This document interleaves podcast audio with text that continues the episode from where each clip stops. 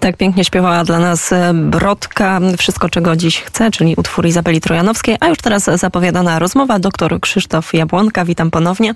Witam ponownie i Państwa i Ciebie Jaśmina. No jeśli doktor Krzysztof Jabłonka, to oczywiście będą albo jakieś wspominki historyczne, wspominki historyczne tak, albo coś, co dotyczy dalekiego, bliskiego wschodu. No właśnie, czego? Bardzo Bo dziś... dalekiego wschodu. Y, drodzy Państwo, dzisiaj, dokładnie dzisiaj i dokładnie o 12, no powiedzmy z minutami, ale y, tamtego czasu, y, August Maurycy Beniowski, lub odwrotnie z imionami, odkrył najdalej na zachód położony przylądek Alaski. Wszyscy łączą to z Beringiem, ale Bering pływał wzdłuż wysp e, Aleutów i nigdy nie zapłynął do cieśniny Beringa zresztą. E, ją dopiero przepłynął ze wschodu na zachód właśnie Maurycy Beniowski i dnia 11 czerwca o 12 dostrzegł brzegi Aleksiny, bo tak się ona wtedy nazywała. Posłuchajmy z jego pamiętnika. Sobota, 12 czerwca, piękna, bezchmurna pogoda z silną, stałą bryzą.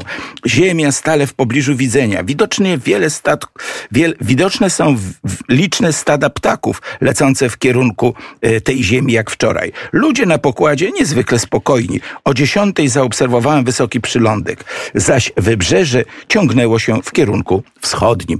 Był to przylądek Skamon, na którym zresztą nasz bohater wylądował, a swojemu zastępcy, niejakiemu kozakowi Kuźniecowowi, kazał wyszukać w głębinach okrętu, który porwano z Bolszerecka, tu przypomnę, mamy rok 1771. Kto biegły w piórze, piorunem odejmie od naszej daty i otrzyma równe 250 lat. Kuźniecow wygrzebał flagę no wyobraźcie sobie Państwo czego? Elbląga.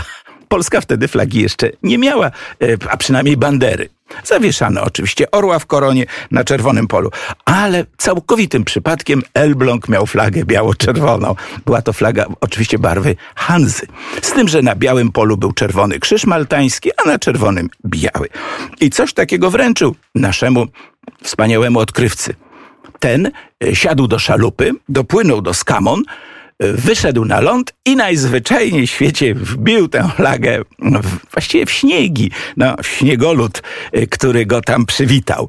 I w ten sposób o 12.30 w sobotę, dnia 11 czerwca 1771 roku, Alaska stała się posiadłością Rzeczpospolitej.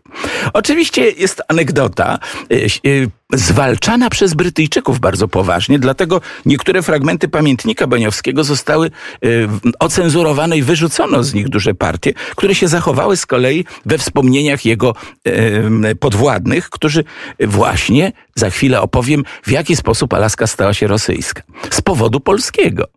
Gdyby nie ten fakt, no to odkrycie samego lądu jeszcze wtedy wiele nie czyniło. James Cook roznosił butelki, w których było napisane, że ląd ten jest pod władzą korony brytyjskiej. No, w ten sposób zajął Botany Bay, potem już całą Australię i tak dalej. Na Alasce również nie omieszkał coś takiego zostawić. Ale jak to się stało, że wpadła w ręce rosyjskie z rąk Rzeczpospolitej?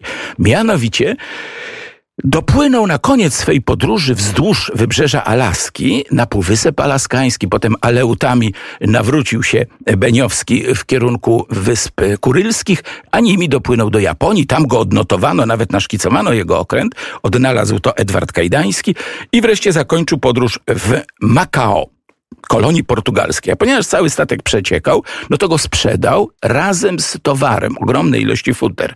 I za pieniądze wykupił wszystkim, którzy chcieli, prawie wszystkim, bilety do Europy. I na francuskiej fregacie Syrena. Dopłynęli oni do Awru.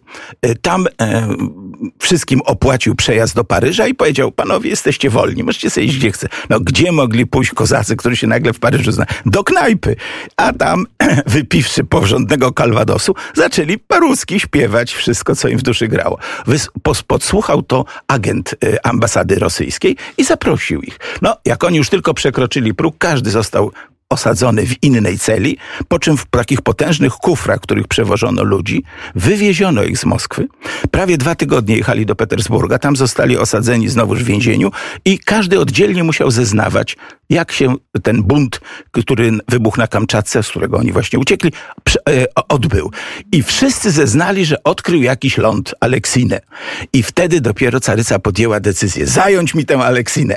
W 1784 e, pierwsi Rosjanie, niejaki Prybiłow, e, doczłapał się tam do tej Alaski, no, wbił flagę rosyjską i już w tym momencie przestajemy być wła właścicielami Alaski. Ale Rosjanie cieszyli się nią też tylko chyba już niespełna nie, 100 lat? Sporo, sporo, sporo, ale niecałe 100 lat. Niecałe 100 lat. W 1867 roku po strasznych awanturach za 7 milionów 200 tysięcy tamtejszych dolarów. Chyba można powiedzieć, że to sprzedali. jeden z najgorszych interesów dealów Rosji. Ale obie, i, i Ameryki też. Amerykanie też byli niezadowoleni, że kupili kawał lodu i, i, dopiero jak złoto popłynęło, to zaczęło być to y, atrakcyjne. I w ten sposób Alaska przeszła do Stanów Zjednoczonych i jest w nich do dzisiaj. Ale jeden szczegół. Na Alasce żyje tylko pół miliona ludzi. To tak jak nasz Ursynów mniej więcej. Ale 10% to Polacy. Jest ogromna ilość Polaków i byłoby miło ich zawiadomić, że żyją w stanie, w Stanach, czy w jednym ze Stanów, który przez jakiś choć krótki okres czasu był polski. I dzień 11 czerwca powinien być Beniowski Day. A, to prawda. Może z taką inicjatywą wyjdziemy. i może... fragmentu Alaski i przejęcia jej na rzecz Rzeczpospolitej tamtych czasów. Pamiętajmy, Beniowski urodził się na Słowacji, był szlachcicem węgierskim, ale patriotą był polskim. I jako polski patriota zginął. Dziękuję Państwu uprzejmie. Oczywiście dodać muszę na Madagaskarze, ale to już inna historia. I tak do, doktor Krzysztof Jabłonka mógłby opowiadać, opowiadać i jeszcze raz opowiadać. chcą słuchać. Bardzo serdecznie dziękujemy. 40 minut po godzinie 12 to jest kurier w samopołudnie. My już za kilka chwil przeniesiemy się do Francji, ale zanim Francja, to może uda nam się posłuchać jakiegoś niezbyt długiego utworu. Niezbyt długiego, no to słuchamy.